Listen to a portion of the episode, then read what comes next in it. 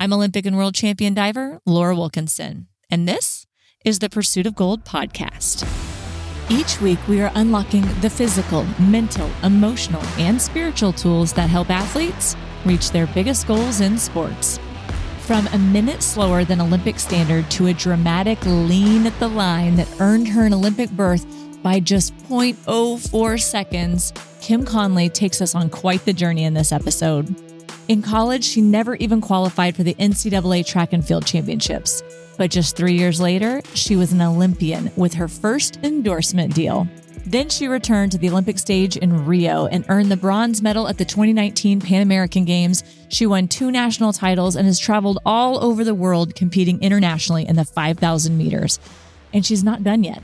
Kim is now currently preparing for the 2024 Olympic Trials, but this time in the marathon. She and her husband also own a coaching company, Next Best Run, which serves runners of all abilities across the country. Kim also serves on several USA track and field committees and sits on the board of directors for USATF Pacific Foundation. In our conversation today, Kim shows us that sometimes we just need to give ourselves the opportunity to do great things. All of our paths to get there may look different, but every effort we make matters.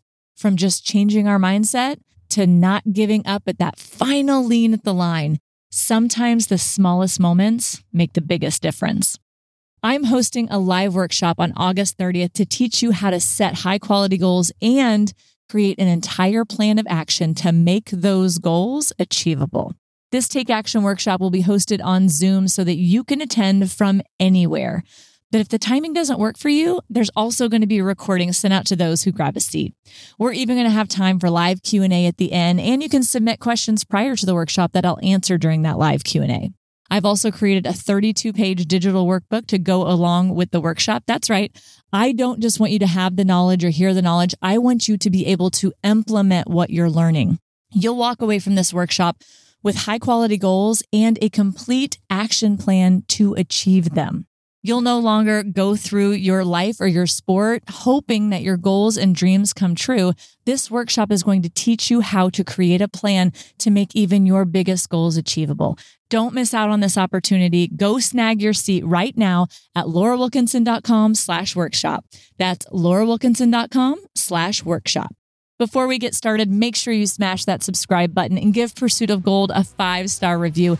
And please tell your friends about this podcast, share your favorite episodes, because that helps us to continue to improve and grow to that next level so that we can keep bringing you more resources, tools, and inspiration. All right, I believe that there's gold in your future, so let's dive on into this episode. Kim Conley, welcome to the Pursuit of Gold podcast. I am really excited to talk with you today. Hey, yeah, thanks for having me. Okay, so I know you're a 2-time Olympian, you're training for another Olympics, but let's back it up to the beginning. Were you always a runner? I would say I was always an athlete. Really liked soccer, really liked basketball, played volleyball in junior high, did tennis camp in the summer kind of thing. And I played softball, but I was getting a little bit bored standing at first base. And my brother and sister, they're twins, and they were only a year behind me in school. So for my mom, baseball practice was crazy, trying to get 3 kids to 3 different practices all over town. So she was actually the one that discovered a youth track team and realized she could drop us all off at the same place for an hour every day as our spring sport. So she made the switch from softball to track on my behalf, and the rest is history. That's so funny. Were you interested in that at all? Or did you just kind of go with the flow, or what was your input on that?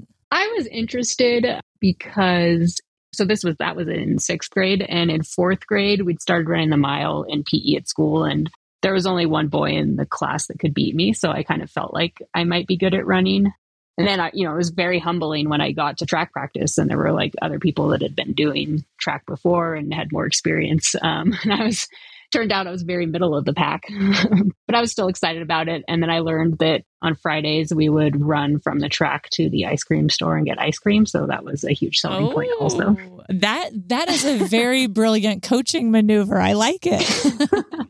Oh, that's funny. So did you start off doing distances, or was it just kind of regular track? You're doing all the sprints. How did that develop? So the very first day of track practice, they had everybody go to every event and try everything out.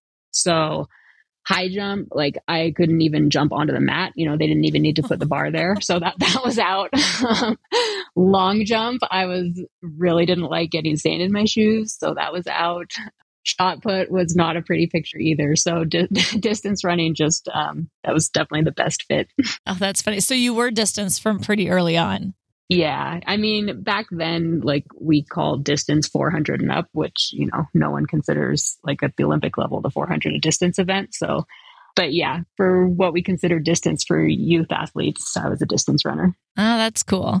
And so did your kind of like passion develop pretty quickly? Like, did you enjoy it or was it kind of like this up and down? Like what was your journey through running like from that point? Yeah, I really did start to love it right away. So I did it that first spring in sixth grade as part of the track club. And then moving on to junior high, I went out for the cross country team that fall and I just absolutely loved it. I loved, like I was out there with my friends. I thought the coaches were wonderful.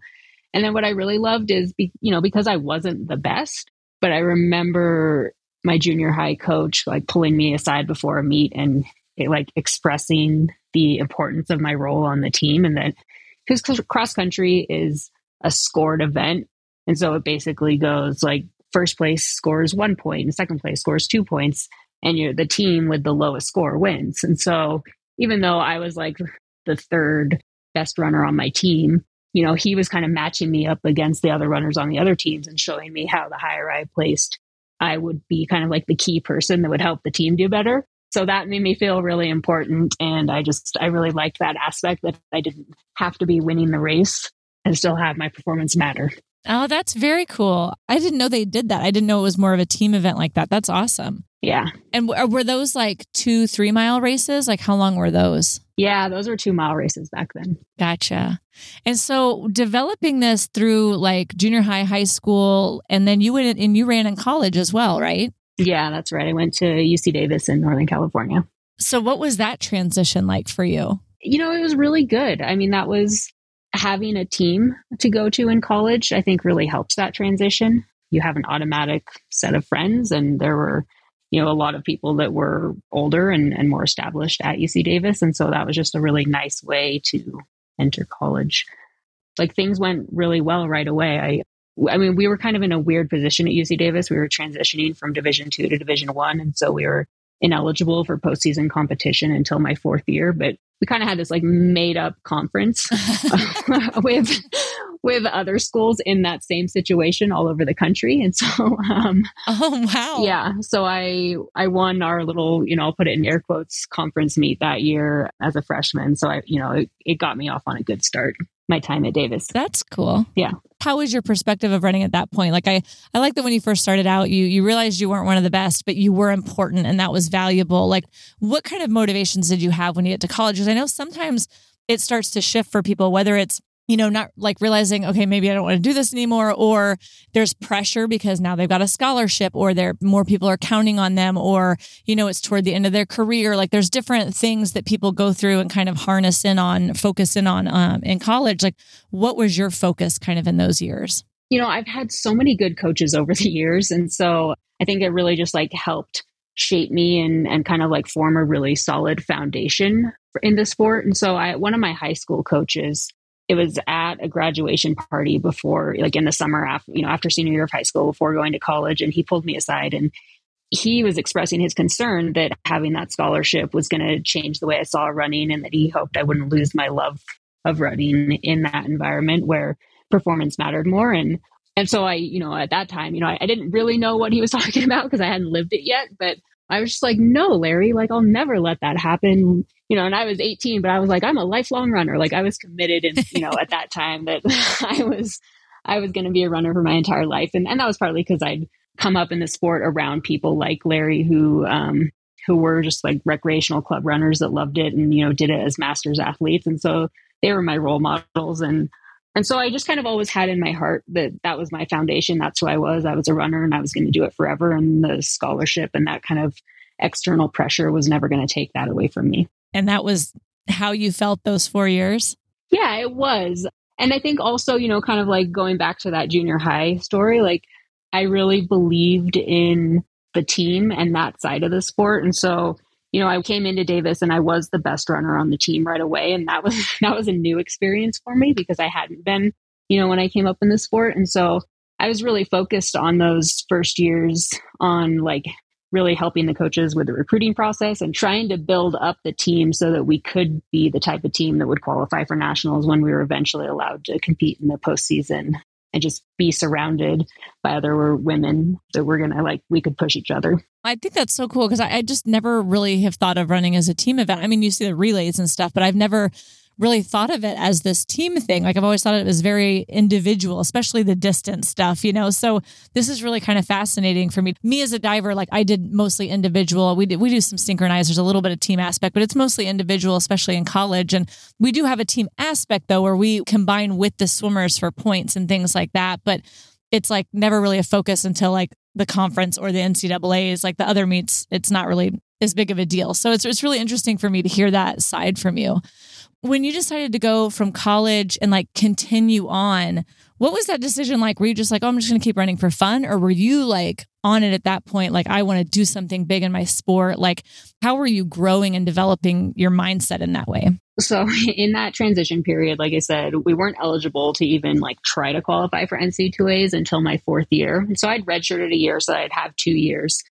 And then my fourth year, I was having a very good season. I was poised to do it, but I came down with food poisoning the day of the regional meet. So I didn't even toe the line. Oh, so, no.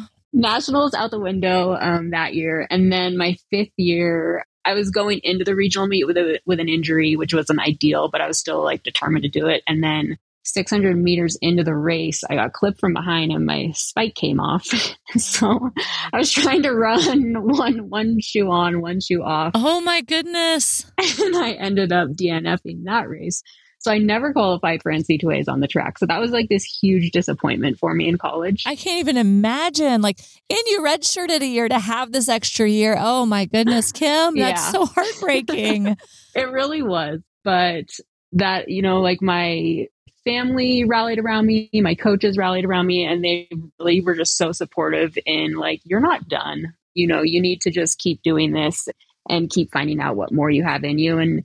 And so, you know, at that time, my PR in the 5,000 was 16:17, and the Olympic standard back then was 15:20 for perspective. So, you know, almost a minute slower. And so it wasn't like we were talking about the Olympics by any stretch of the imagination.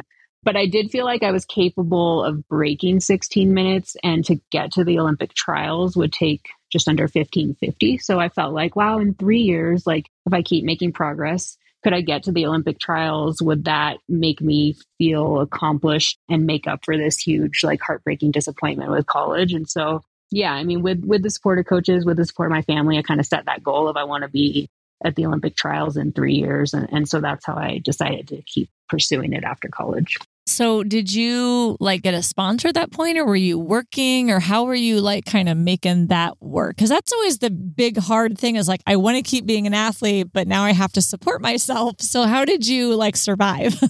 Yeah, no, I mean, that was a huge question. So the first year my parents said, okay, we're going to support you for a year, and then you have to figure it out. But I think, you know, they felt like they wanted to give me that chance, and I'd been on a full ride, whereas my brother, you know, they'd paid for college for my brother and sister. So there was a little bit of a like, okay, like, well, you know, we'll make things fair and we'll support you for this year. So I had their support for a year. And so I started coaching at UC Davis after I graduated as a volunteer assistant. And then after that first year, they made me a paid assistant. So, oh, cool. That was huge. Yeah, that really helped. So that was 2009, 2010, I was making progress, like did break that 16-minute barrier, did start qualifying for U.S. championships. And then leading into the 2012, that Olympic year, I actually got this grant. I was living in Sacramento at the time. It was the Sacramento Running Association. And they gave me a grant for $10,000. And I was just coming off a fall where I'd started racing on the roads for the first time. And I was really kind of having a breakout season. Like I was finishing on the podium at a lot of US championship road races. And so I'd made like $20,000 or $25,000 in prize money that fall. And so all of a sudden I was like, okay, I'm going to step back from coaching. And it was January of 2012. And I was like, I'm going to give myself 6 months. I'm going all in on running. And then if I don't make it, if I can't land a contract at the end of that 6 months, then I'll walk away and I'll go all in on coaching and move on. So that was kind of like the make it or break it point for my career. I went all in and kind of gave myself that 6 month window to live like a professional athlete leading into the Olympic trials. Oh, I love that. So were you still training with your old college team at that time, or did you have different coaches? So now we're married. So it's my husband, Drew Wartenberg. And so, yeah, he was my coach back then even. And I did a lot of my training with men at UC Davis. Oh, really? Just because of the timing, or like, just were you like the only female not in school still running, or like what, how come? Just like ability level. Like I had progressed to a point where I could keep up with kind of the guys that weren't quite on the travel squad. So that was just like, that's where we found the best overlap. That's very cool. I always like training with guys when we were in practice, because I was always trying to push the boundaries and doing the harder dives. And so I always loved kind of trying to hang with them in practices too. So I can totally kind of like, you know, resonate with what you're saying there. That's awesome. It's like safer too somehow than women, and it really pushes you. I like it. So tell me about the buildup. So you are you're getting some prize money. You're like all in on focusing on trying to make this Olympic team, getting a contract, like, I mean, you've got 6 months where you're like, this is it. I am putting it all on the line and I'm hoping all my dreams come true. And if not, it's time to move on. So are you just stoked? Like, I just want to understand your mindset as we're going into Olympic trials, because that is such a cool story. But going into it, like, are you just focused and determined, like, this is going to happen? Or are you like having holy crap moments? What am I doing? Like, is it really, where's your mindset at this point? What is your mind saying to you? I remember just being so happy. I felt like, you know, when I'd originally set that goal in 2009 of I just want to be at the Olympic trials, and that would kind of make up for all the prior disappointments. And then all of a sudden, as 2012 progressed, it was like, oh, I'm going to the Olympic trials and I'm going as a way better athlete than I ever imagined I could be. And so I just felt so much positive momentum, and absolutely, you know, I didn't have the Olympic standard. In April, I ran 15:24, so I was 5 seconds off. So I knew in my heart, because especially because I'd been making so much progress, just every 5,000, it was like another PR, just shaving seconds off all the time. Like I knew in my heart, I have the ability to go into the Olympic trials and run the standard. That rarely happens. And so, you know, on paper, no one ever would have predicted me to make the Olympic team. So I felt zero pressure, no expectation. Nobody else was looking at me, identifying me as a contender. But I felt like I had that outside shot. And so it was just fun. I just felt really like excited by the opportunity. Wow, that's so cool. And so you were at 15:24 and you had to get, what was the qualifying standard? 15:20, or get under 15:20. Okay. So you were super close. Yeah. But still, like, I mean, seconds are still hard to come by. So walk us through the trials. Like, it was such a dramatic event. My daughter and I were watching the video recap on your website earlier today. It was so exciting. So walk us through that race, because it was really, really an amazing, amazing moment. Yeah, it was dramatic. So championship races like are notoriously tactical, because all that matters is that you finish in the top three to make it to the Olympics. Well, you have to have the Olympic standard and finish in the top three in order to make the team. So everybody that already possesses the standard that, you know, ran it earlier in the year, all they care about is finishing in the top three. So nobody wants to push the pace, and it comes down to like a kick finish for those top three spots. But I didn't have the standard, so I couldn't afford to let the pace be slow. So leading a race is more tiring than following and just like going for the ride. You kind of like mentally can turn off a little bit. So I had to go to the front and keep pushing the pace to try to keep us on pace, which just like, I know isn't ideal, but it, you know, it was like something Drew and I had talked about going into it. It was just like a risk I had to take. Right. There's a lot of strategy, right? Yes, exactly. Exactly. So I was leading, you know, more than ideal in the beginning. And then at 3,000 meters, I looked at the clock and I saw our split, and I thought, oh, well, we're way too slow. There's no way we can do that. You know, there's no way we can get this standard now. Like the Olympic dream is out the window. And so I definitely had like a mentally weak moment at that point where I was just like, oh, okay, the dream's lost. And I faded back to 8th place.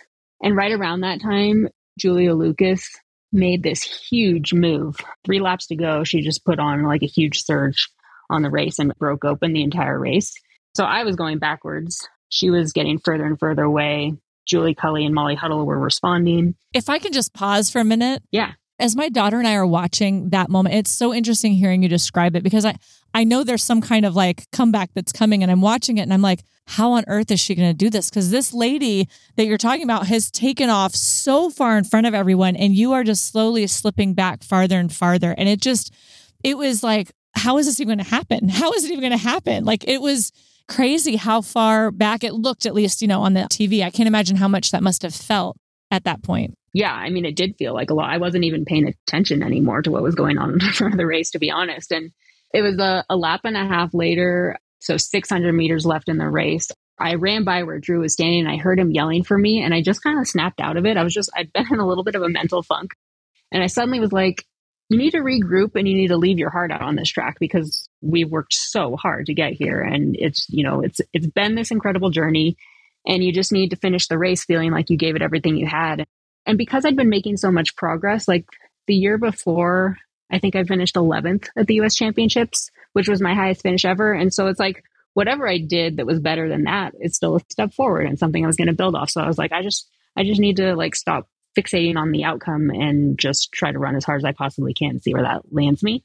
And so I was in 8th place, but I was kind of in the back of a group. And so I could see that I could easily move into 5th place if I just tried a little bit harder. So I went around 3 women and put myself in 5th place. And that's coming into the straightaway, coming up on a lap to go. And that's when I started to see that Molly and that. So once I was like out from 8th place and actually could see around the pack, that's when I could see what was going on way up ahead of me. And that's when I saw that Julie and Molly were passing Julia, and they'd made up all that ground after her huge move. And then I realized like she was really starting to hurt from that move and running a lot slower. And so coming into a lap to go, I just suddenly started thinking about like, well, like what if I could catch third? And I really believed that the Olympic standard was out the window still. So I wasn't thinking that I could make the Olympic team, but I just thought, wow, what if I could stand on the podium at the Olympic trials? Like that would be a huge honor and so exciting. And so I just got excited thinking about what if I can be on the podium? And so I just started like barreling down to try to go for that third position.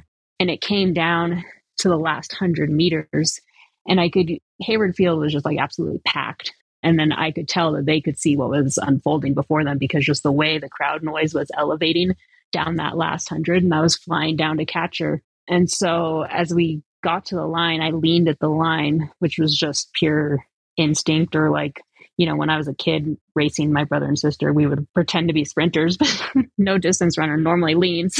Right. But for whatever reason, that came out, and I leaned at the line. And I felt like with my momentum, I felt pretty confident that I'd taken third place, but I really thought that the Olympic standard wasn't going to happen at all. So then there was like a very, very long pause, because they had to sort out the photo finish to see like what the times were and what the places were. And so everyone was just kind of like standing around wondering what the outcome was. And then the results popped up on the Jumbotron, and the Olympic rings were next to my name. And in the process of that, like really winding down the finish, I'd run under the Olympic standard by 0.21 seconds. Oh, man. Oh, that is so epic. That is so epic. And I'm telling you, watching that photo finish too, it's still hard to see almost in the photo finish. Like, is there a certain part of your body that has to cross the line first, or can it be any part, or what's the judgment call on that? It's the chest. That's why sprinters lean at the line that way, to get the chest. And no, I mean, distance races just never come down to that margin. So why I did that, I don't know. But thankfully I did. That was such a cool moment. And then yeah, watching you're kind of, you know, breathing or whatever. And then it's viewing you from the back. The little clip is viewing you from the back. And all of a sudden your hands just, you're just, you know, you got your hands on top of your head and you're just breathing. And all of a sudden your hands like fly up in the air and you're like, what? And it's just, it is so awesome. Oh, it's such a cool moment. I have like goosebumps thinking about it. Were you just in shock at that point? Were you excited? Did you even realize what happened? I was in total shock. I couldn't believe it. So I was actually born in England. My mom is English. And so it was the London Olympics. And I knew that it meant so much. We have family in England. I knew it meant so much to my family that we were going to get to go to the Olympics. It just seemed like something so unrealistic and far out of reach that it's not something we ever like could actually talk about. And so it was just one of those things that I was just like, I was shocked and I was thrilled and I was just like, I'm so excited to see my mom. That is so cool. So what was your experience at the games like? I mean, you have this epic finish, you make it into the Olympic Games. Like, what was that whole experience like? And how did you even plan for it? Because I mean, you had been training for the trials. So was it hard to kind of like regroup and have this, a new big event in front of you like that? Yeah, it was, because we were like full on peak for the Olympic trials because, you know, why not? Like, there was no reason to act like there was season beyond the Olympic trials. And then I honestly didn't sleep for 3 nights. Like, I was just, I was in such a state of shock. I would just like lie in my bed in the hotel wide awake all night. Just like, I can't believe like my whole life has changed. I can't believe this. So yeah, I definitely like had to, I think I took 2 days off. And then just went for a very easy run with friends and just kind of like slowly got the wheels turning again. And then, I mean, I left it to Drew, but he did a good job of kind of like completely resetting me and almost making like a mini season out of the summer to like stroke some base training chords again before we just like got back onto the track and then tried to do a second peak for later in the summer. Yeah. How much time was there between like trials and your event at the games? I think it was close to 8 weeks, maybe 6 to 8 weeks, somewhere in there. So I also got to go over to Europe and do some racing beforehand, well, and after, which, you know, like, because I wasn't like a full blown professional runner before that season, like I'd never gotten to go over to Europe and race before. So it was all just really exciting to just finally feel like I'd made it and got to be on the pro circuit for track. That's so cool. What was the like Olympic experience like? Was it all you had like hoped and dreamed of, or was it totally different, or were you kind of like, you know, or what was that like for you? Yeah, no, it really was amazing because, you know, I mean, I just remember the opening ceremonies, it just really hitting me because that stadium in London with 80,000 people packed into the stands and the energy from it, like I was really moved by it. And oh man, I wish I remember his name because you would probably know it. But I remember another like very poignant moment for me was in the Olympic Village. I had been watching the diving on TV the day before and watching this guy win a gold medal. It was David Bedaya, yeah. Yeah. So then the next day I got into the elevator in our building and there he was standing with, and his gold medal was around his neck. And I was just like floored. I was like, it's a gold medal in real life. Oh, that's so cool. Did you ask him to see it? No. Oh, I was way too shy. Oh my gosh. He totally would have let you see it. Come on now. Next time. That's so cool. So did you compete well in London? How did it go? So I actually PR'd by another 5 seconds. Holy cow. Really? Yeah. Wow. I lowered my time down to 15:14, but that wasn't good enough to get to the final. So I kind of left with mixed feelings because I was like, well, you know, it was kind of humbling to feel like I delivered, you know, better than my best. And that still was just like good enough for 12th in the prelim. But I also felt just very inspired by the whole experience because I was surrounded by all these incredible athletes. And I was just like, I've made it. And now I have 4 years stretching out before me. And I want to use those 4 years to become an even better athlete and return to this stage. So like immediately you're planning. I love it. Oh, yeah.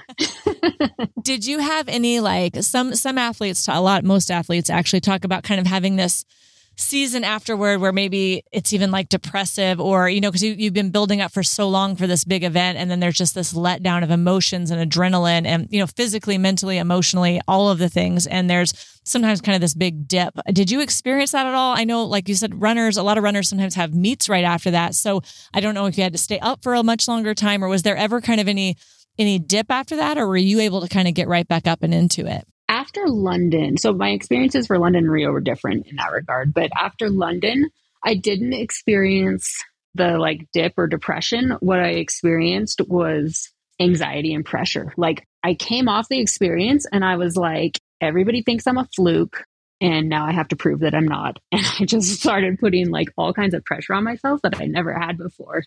And so I immediately strained my calf trying to return to training as like hard and quickly as possible after my break.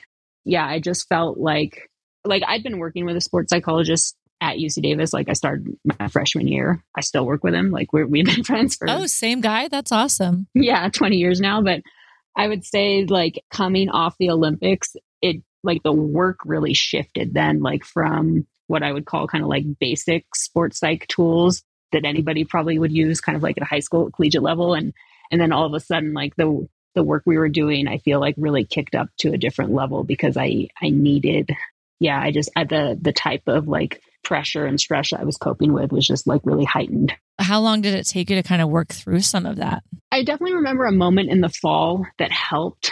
I had a meeting with him and I was expressing kind of this fear of being considered a fluke. And he made this analogy to golf and he was like, so you went and you hit a hole in one in your first big golf tournament. And he's like, that doesn't mean you're not going to ever play better golf.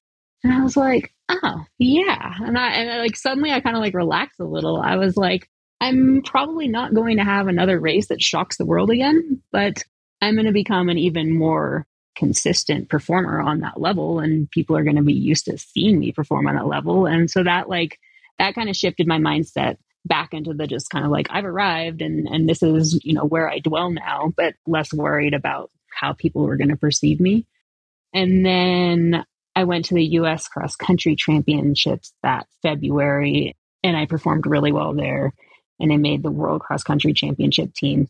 So then I felt like I kind of proved to myself that I wasn't a fluke in that moment. Yeah. I kind of went through a similar thing. Like I won my first Olympics and then after that was really nervous. Like, okay, what do I do? Because I wanted to keep training and keep diving. But then I was like, well, what do you do after you win that? Like, what do people think of you? And so I was putting like a lot of pressure on myself too. And the best thing that happened to me was that I went and got fifth at nationals. That was my next meet. I won the Olympics and then I got fifth at nationals.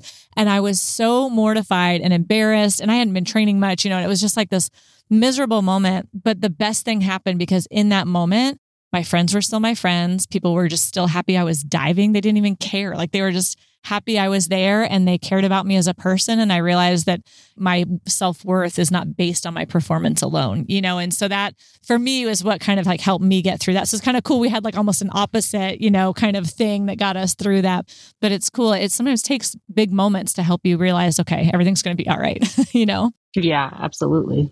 So how was your buildup? I mean, now you're professional, now you're legit and you're going for another four and this is like your thing. It's not just a 6-month Hail Mary. This is it on the line. Like you're committed. So what is that next journey to Rio like? Well, the journey it started out really well. So I made that world cross country team. I made the world championship team on the track. The next summer, I made the final. So I got out of the prelim and made it to the final of the world championships. So that was like, felt like kind of like I'd redeemed myself a little bit from the Olympics, although it's a lot more competitive at the Olympics. So I don't know if it's a great comparison, but in my mind at the time, I was like, all right, I notched that one.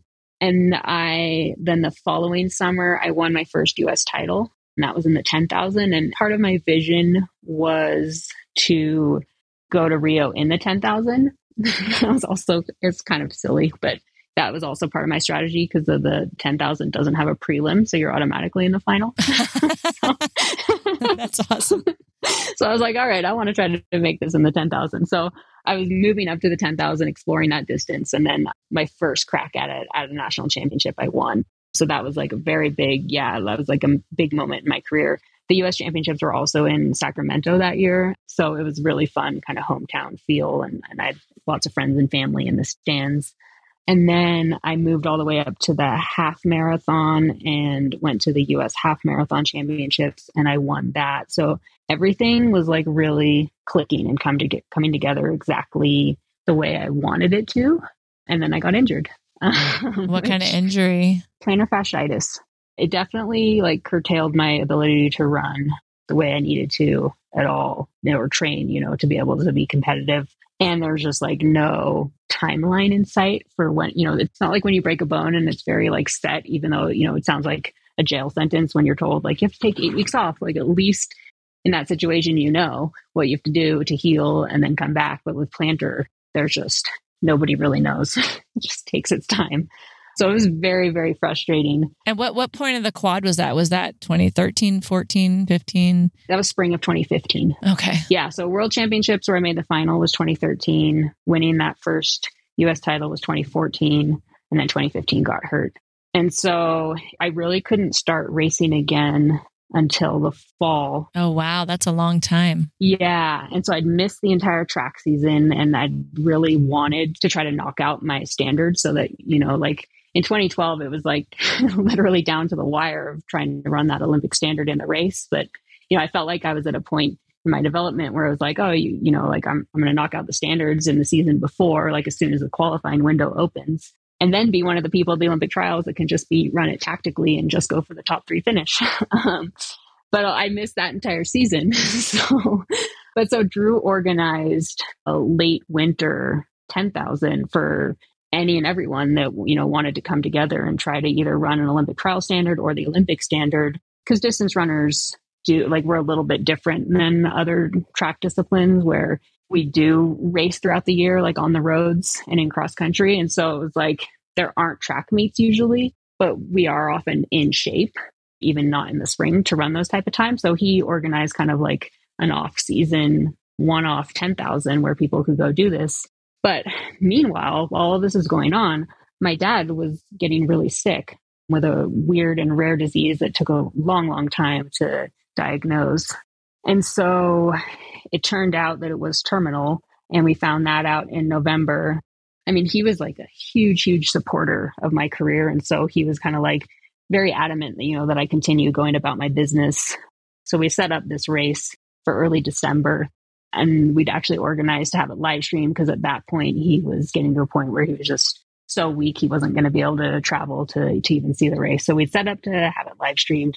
And I remember telling him like, hey, you're going to be able to watch it. You know, it was in 6 days for a week. And he just like shook his head, like, no, like he wasn't going to watch it. And I was just like, oh, I was like, he's not going to be here in a week. Like he knew. And it was like this like weird moment where I was like, kind of like realizing it, because, you know, nobody really wanted to believe that, obviously. But then he told me in that moment, like, he was like, you don't want to be trying to run the 10,000 meter standard in the spring.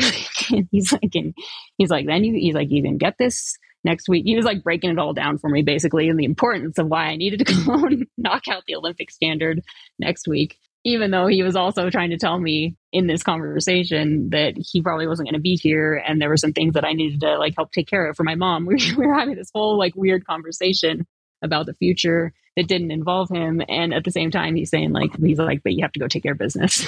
Okay, Dad. But yeah, so he died that week.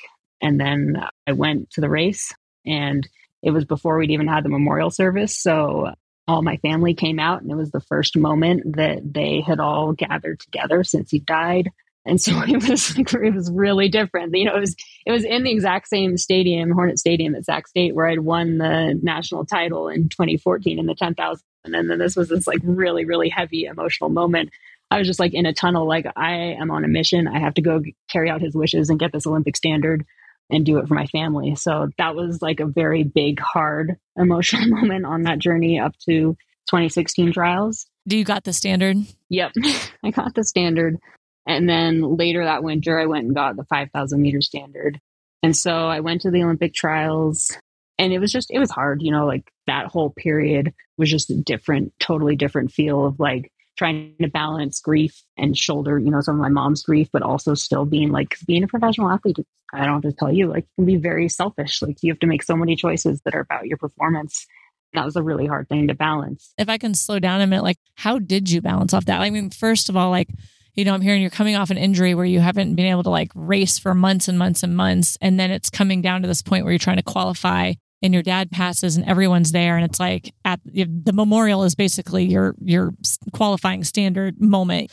And I understand why it probably, even though it was hard, empowered you because you had this purpose, right? This purpose beyond yourself. And that's probably what drove you at that point, which is heartbreakingly beautiful, you know, but how did you balance those next months as you're, like you said, training and being a professional athlete is very selfish. It's very difficult. And you're trying to be there for your mom and balance all that in your own grief too. Like, how did you manage that? How did you not kind of just crack under all of that? I've been told that I'm very good at compartmentalizing, which I think all elite athletes are. We have to be.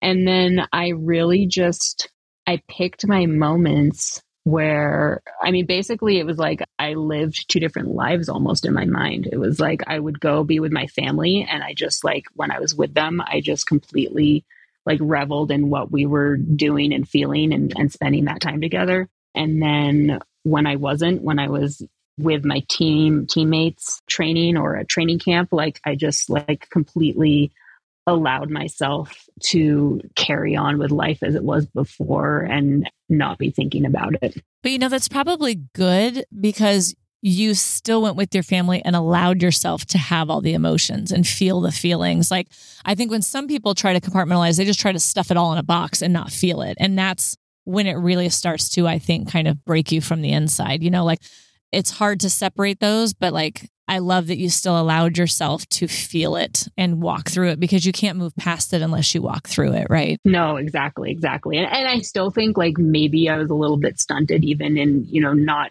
you know, like trying to like kind of just like wear one hat one week and another hat another week, because, you know, later in my career, like stuff came back later.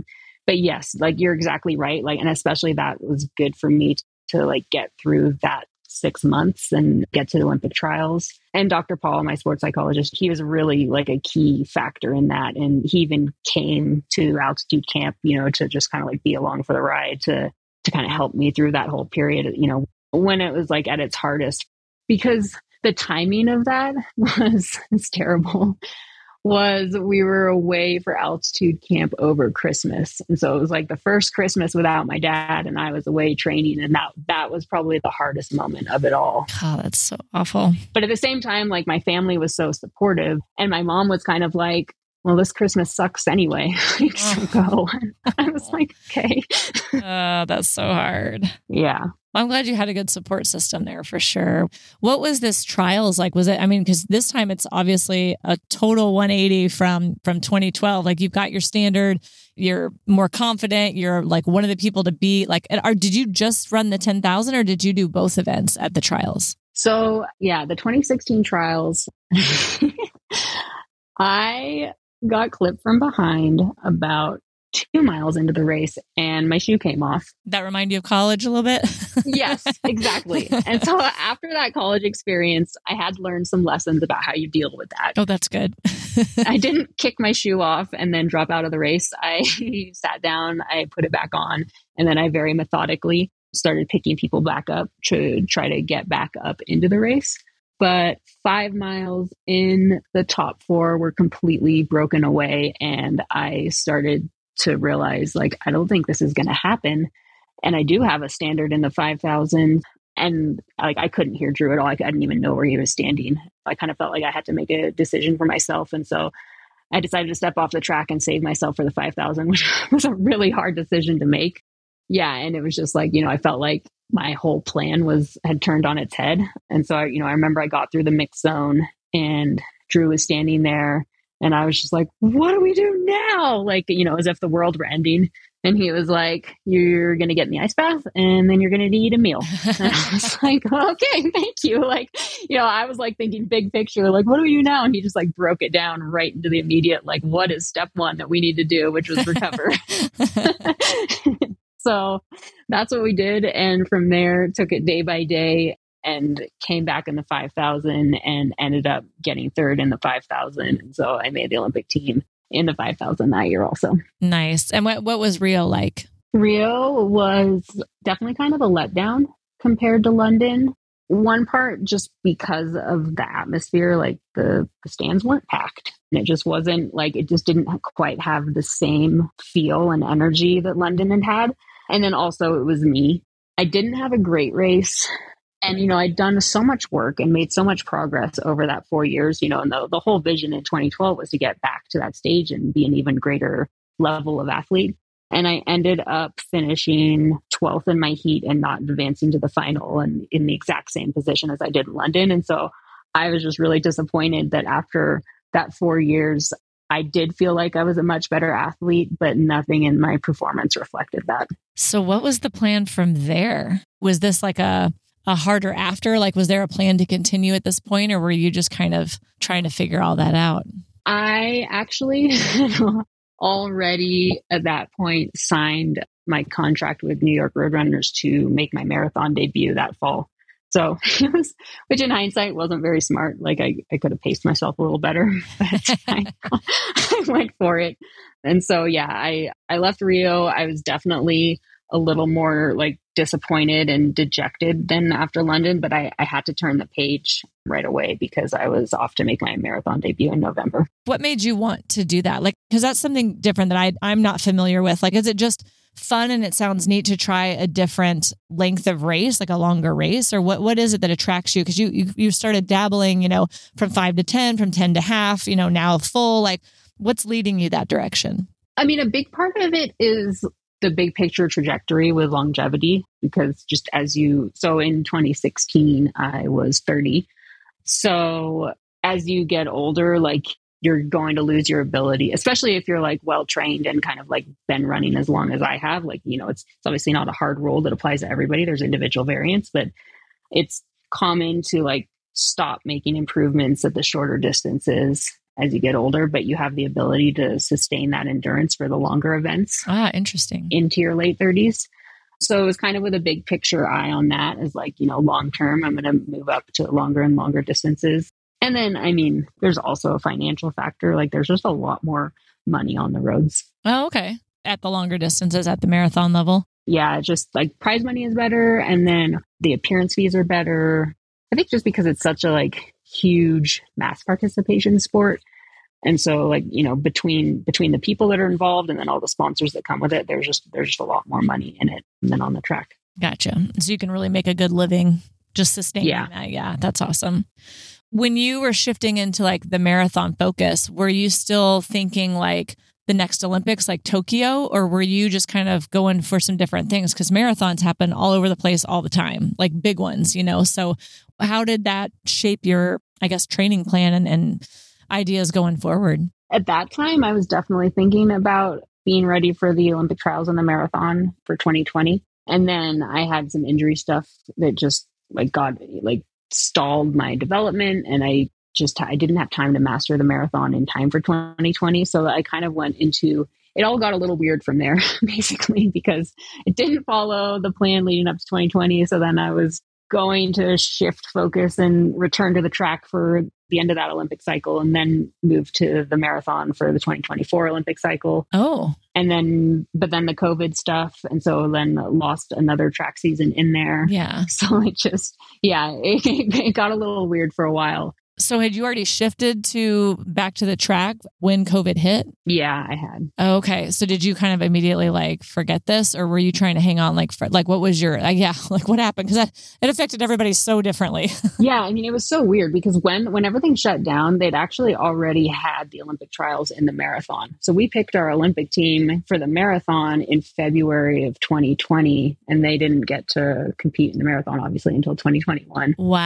I know. Yeah. Got it. But yeah, I mean, during that time, I just ran. I thought, you know, compared to what a lot of people went through, like I was perfectly fine and very happy. Like we were in Flagstaff where we live full time now. And I did a lot of trail running and just kind of like being out in the forest, exploring. Well, that's good. Yeah. I just kind of tried to enjoy the time and not worry too much about, I mean, it was hard, obviously, like anytime you don't know what's coming and you kind of feel like, you know, especially before they actually postponed the Olympics, when it was just like, how ready do I need to be? And like, how do I stay ready? You know, those were all just kind of like weird questions. Yeah, no, I get that. Is that around the time you kind of shifted into coaching in this new role? Like, how did that kind of happen? That happened in 2021. And it was actually a friend, a neighbor who has a very successful coaching business. And he had been kind of softly recruiting me to coach for him for a long time, for years. And I'd been resistant. But yeah, coming out of that time was when we revisited it. And I was like, you know what? I'm ready. Like I loved coaching when I was at UC Davis and I missed it. And I realized that with kind of like the online remote coaching, like it would offer me the ability to get back to that without having to be standing out of the track in person, you know, on a college schedule. So he brought me into his business in 2021. And then my husband was working for a different coaching service and he wasn't as happy with his. I was actually very happy with where I was working. But Drew kind of had a vision for like, oh, we could do our own thing. And so eventually he talked me into, okay, let's launch our own thing. And so I left the one that I was with too. So tell me a little bit about it. Like, you've got your own company. What's it called? It's called Next Best Run. Next Best Run. I like that. And so what do you guys do? You connect solely with runners, and like, what do you work with them on? How does it work? How do you coach somebody online like that? So, I mean, we work with runners of all abilities. So I'm working with a woman that just ran a really good marathon and is, you know, going to try to make it to the Olympic trials in the marathon. That's the kind of like the elite end. And then I work with people that have never run before at all and want to run their first 5K. And so for the training, it really varies because, you know, I'm working with whatever kind of comes in the door as somebody's starting point and then what their goals are. And then in terms of like the logistics of it, it's an app called Final Surge. And it's like a calendar where I load training and then their watches sync to it. So the training that they do actually uploads into the calendar and I can look at it. And that has all the data like cadence and heart rate and pace and elevation change.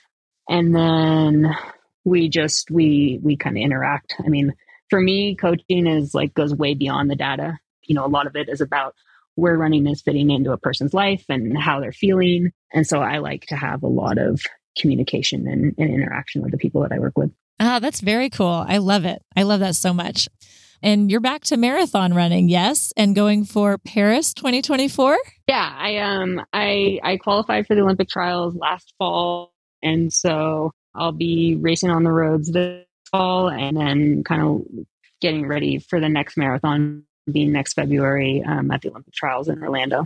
How are you feeling going into it? So I have been injured this spring. I'm coming out of that. And so I'm getting excited. I think I'll start racing in September. And I'm a total long shot to make the team. But, you know, I'm kind of okay with that. Actually, just given my whole history and trajectory, I like that mindset of just going in it to run the best possible marathon I have in me and not putting any pressure on myself.